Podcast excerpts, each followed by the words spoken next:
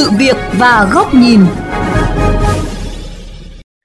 Thưa quý vị thính giả, theo báo cáo của Bộ Công an, trong 10 tháng đầu năm 2023, cả nước xảy ra 881 vụ tai nạn giao thông liên quan đến học sinh độ tuổi từ 6 đến 18 tuổi, làm chết 490 người, bị thương 827 người. Đáng chú ý, trong 10 địa phương có tỷ lệ tai nạn giao thông liên quan đến học sinh cao nhất cả nước, có 8 địa phương là các tỉnh thành phố phía Nam.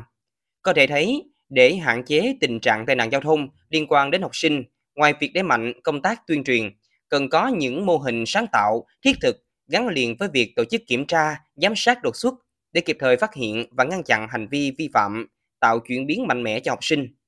Nội dung này sẽ được đề cập trong chương trình Sự việc và góc nhìn hôm nay. Xin mời quý vị cùng lắng nghe.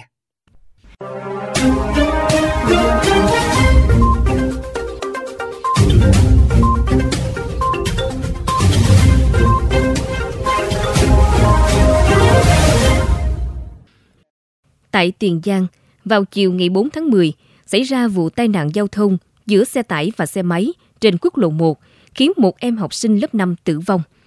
Còn tại Bình Dương, trong hai ngày 25 và 30 tháng 10, xảy ra hai vụ tai nạn giao thông khiến hai em học sinh không qua khỏi. Mới đây nhất tại thành phố Hồ Chí Minh, xảy ra vụ tai nạn giao thông giữa xe container và xe máy trên đường Phạm Văn Sáng, huyện Hóc Môn, khiến một nam học sinh lớp 10 tử vong. Thì hiện nay học sinh đó, thứ nhất là nó chưa đủ tuổi mà nó chạy xe cao phân khối. Thứ hai nữa là không có qua trường lớp học ờ, bằng lái này kia mà nó chạy rất là nguy hiểm. Nhất là tham gia ở trên ờ, quốc lộ khi tình huống xảy ra cho nên nó không có xử lý kịp thời được. Có thể thấy, ở độ tuổi học sinh, các em không được phép đi xe máy, nhưng vẫn còn nhiều trường hợp phụ huynh tự ý đưa xe cho con chạy. Ngoài tình trạng học sinh vi phạm pháp luật về an toàn giao thông, hiện nay rất dễ bắt gặp học sinh đi học bằng phương tiện xe máy điện, xe máy, xe mô tô, không đội nón bảo hiểm, dàn hàng ngang, chạy quá tốc độ, vượt ẩu, lạng lách, đánh võng, gây rối trật tự công cộng, không chấp hành hiệu lệnh của đèn tín hiệu giao thông, kéo đẩy xe khác, sử dụng điện thoại khi điều khiển phương tiện. Khi được hỏi về nguyên nhân vì sao chưa đủ tuổi, chưa có bằng lái, vẫn điều khiển phương tiện, một số em hồn nhiên trả lời.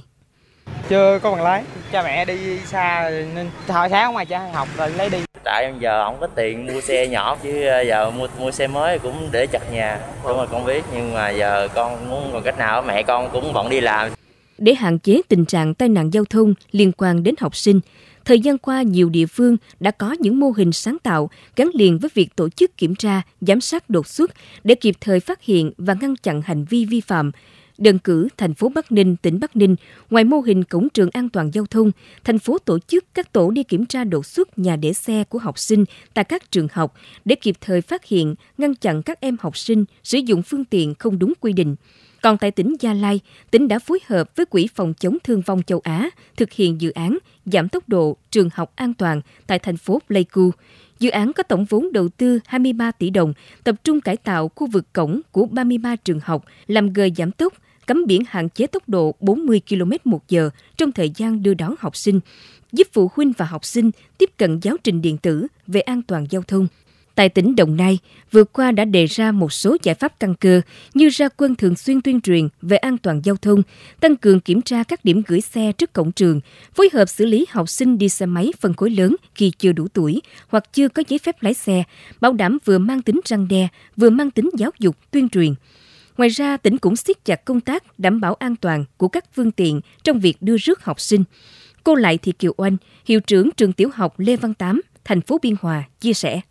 Các loại xe phải được cấp phép và có hạn đăng kiểm đầy đủ. Sau đó thì nhà trường sẽ kiểm tra, duyệt toàn bộ hồ sơ. Giáo viên hợp đồng với nhà xe là phải đi đúng thời gian đăng ký và mỗi buổi đưa rước là chỉ được đóng từ 2 đến 3 chuyến thôi. Chứ không để tình trạng là các bác tài đua với thời gian để tăng chuyến lên ở các trường khác thì à, không an toàn cho học sinh.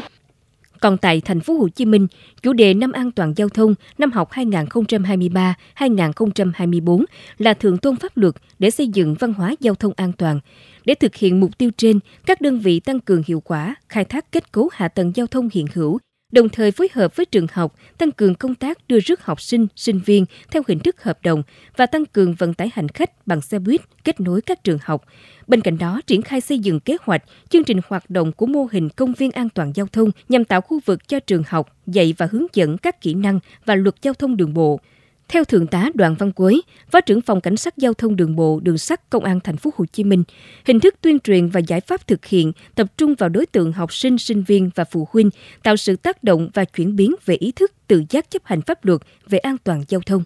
Lực lượng cảnh sát giao thông thành phố chúng tôi cũng đã chủ động phối hợp với lại Sở Giáo dục và Đào tạo tăng cường tuyên truyền tại các cơ sở giáo dục, trường học với các hình thức phù hợp như là đăng tải các cái bài viết trên các cái trang mạng xã hội của các cơ sở giáo dục rồi báo cáo trực tiếp tại các chương trình ngoại khóa, rồi tuyên truyền tại các khu vực cổng trường cho phụ huynh học sinh, kết hợp gửi tin nhắn qua Zalo các cái ứng dụng mạng xã hội, phân công lực lượng tăng cường tuần tra kiểm soát tại khu vực các trường học để xử lý nghiêm học sinh sinh viên sử dụng xe mô tô ờ, xe máy điện, xe đạp điện vi phạm luật giao thông đường bộ. Tại hội nghị chuyên đề về an toàn giao thông đối với học sinh vừa qua, Phó Thủ tướng Chính phủ Trần Lưu Quang, Chủ tịch Ủy ban An toàn giao thông quốc gia yêu cầu các địa phương phải nêu cao trách nhiệm của người đứng đầu, xem xét đưa nội dung an toàn giao thông cho học sinh trở thành một trong những tiêu chí đánh giá mức độ hoàn thành cuối năm của các trường. Phó Thủ tướng cũng mong muốn mặt trận, đoàn thể chính trị, xã hội quan tâm, hưởng ứng việc tuyên truyền, giáo dục, nâng cao ý thức cho các em học sinh về an toàn giao thông bởi đây là nội dung rất sát sườn với mọi người, mọi nhà.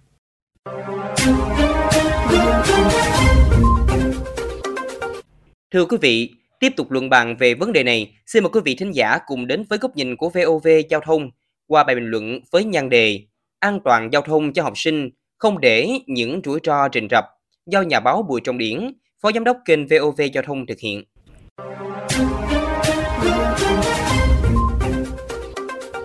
Thưa quý thính giả, học sinh là tương lai của đất nước và của mỗi gia đình. Do vậy, hàng trăm học sinh thiệt mạng do tai nạn giao thông từ đầu năm đến nay là nỗi đau quá lớn đối với mỗi gia đình và toàn xã hội. Nguyên nhân các vụ tai nạn giao thông thì có nhiều,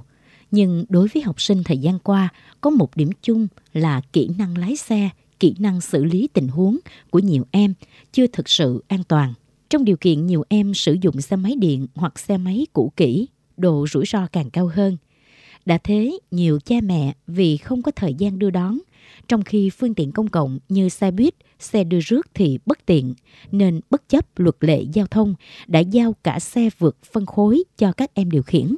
Tình trạng mất an toàn giao thông trước cổng trường, trên đường về nhà, đến trường của học sinh ngày càng cao, để mỗi ngày đến trường là một ngày vui, nhất là đảm bảo an toàn giao thông cho các em. Từng gia đình cần nắm rõ đặc điểm tình hình giao thông mà hàng ngày các em đi và đến, hiểu được tâm sinh lý cũng như kỹ năng xử lý tình huống thực tế cuộc sống của con em, nhất là khả năng điều khiển phương tiện tham gia giao thông. Không nên để cho các em nhút nhát, tay lái yếu chạy xe, nhất là xe máy, xe đạp điện. Nếu gia đình không có điều kiện đưa đón thì ở đô thị đông đúc thuận tiện nên khuyến khích các em sử dụng phương tiện công cộng, xe đưa đón vùng sâu, vùng xa thì cho các em sử dụng bằng xe đạp, xe điện theo đúng theo quy định. Tuyệt đối không giao xe quá phân khối so với tuổi, không những vi phạm pháp luật mà độ rủi ro rất cao. Về phía cơ quan quản lý cũng cần hoàn thiện các văn bản quy định ràng buộc đối với học sinh điều khiển phương tiện giao thông, xử lý rốt ráo các trường hợp vi phạm để các em không tái phạm, cũng như tạo tính răng đe phòng ngừa tổ chức đảm bảo trật tự an toàn giao thông trước trường học, nhất là quy định quy chuẩn tốc độ các loại xe lưu thông trước các cổng trường, cấm không được phóng nhanh vượt ẩu, nhất là giờ các em tan học. Hình thành mạng lưới xe buýt, xe đưa đón thuận lợi để các em lựa chọn đi lại. Nhà trường thường xuyên nhắc nhở yêu cầu các em chấp hành luật an toàn giao thông, phối hợp với các ngành chức năng tổ chức các lớp tập huấn về kỹ năng điều khiển phương tiện giao thông cho các em. Các bài học về văn hóa giao thông, diễn biến giao thông ở khu vực được cập nhật hàng ngày trên trường, trên lớp, giúp các em nắm rõ tình hình để có ứng xử phù hợp, chuẩn mực. Nêu gương các em làm tốt, nhắc nhở, thậm chí là kỷ luật các em vi phạm đối với sự phát triển toàn diện của nhân cách cũng như kiến thức của mỗi học sinh sự tác động của gia đình cũng mang yếu tố quyết định phụ huynh là hiểu con mình nhất nên đưa ra các lựa chọn phù hợp cho việc đi lại bằng phương tiện gì của mỗi em. Thường xuyên nhắc nhở uống nắng các em qua các bữa ăn sum họp mỗi ngày về việc chấp hành luật an toàn giao thông, khuyến khích các em bày tỏ suy nghĩ, hành động để tiến tới xây dựng nếp sống văn hóa giao thông ở cả trường học lẫn ngoài xã hội. Rõ ràng, xây dựng một cuộc sống đi lại an toàn cho học sinh, tạo ra một lớp người tuân thủ tốt các quy định về trật tự an toàn giao thông khi các em còn ngồi trên ghế nhà trường, đặc biệt cần thiết đòi hỏi sự chung tay của gia đình, nhà trường và toàn xã hội ngay từ bây giờ và nhiều năm tiếp theo.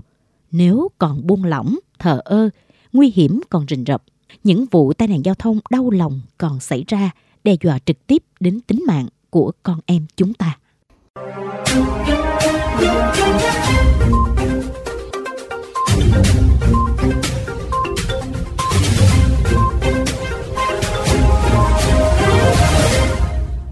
Thưa quý vị, chúng ta vừa đến với bài bình luận với nhan đề An toàn giao thông cho học sinh, không để những rủi ro rình rập do nhà báo Bùi Trọng Điển, Phó Giám đốc kênh VOV Giao thông thực hiện. Đến đây, thời lượng của chuyên mục Sự việc và góc nhìn cũng đã hết. Xin chào tạm biệt và hẹn gặp lại quý vị trong các chuyên mục lần sau trên VOV Giao thông Đài Tiếng Nói Việt Nam.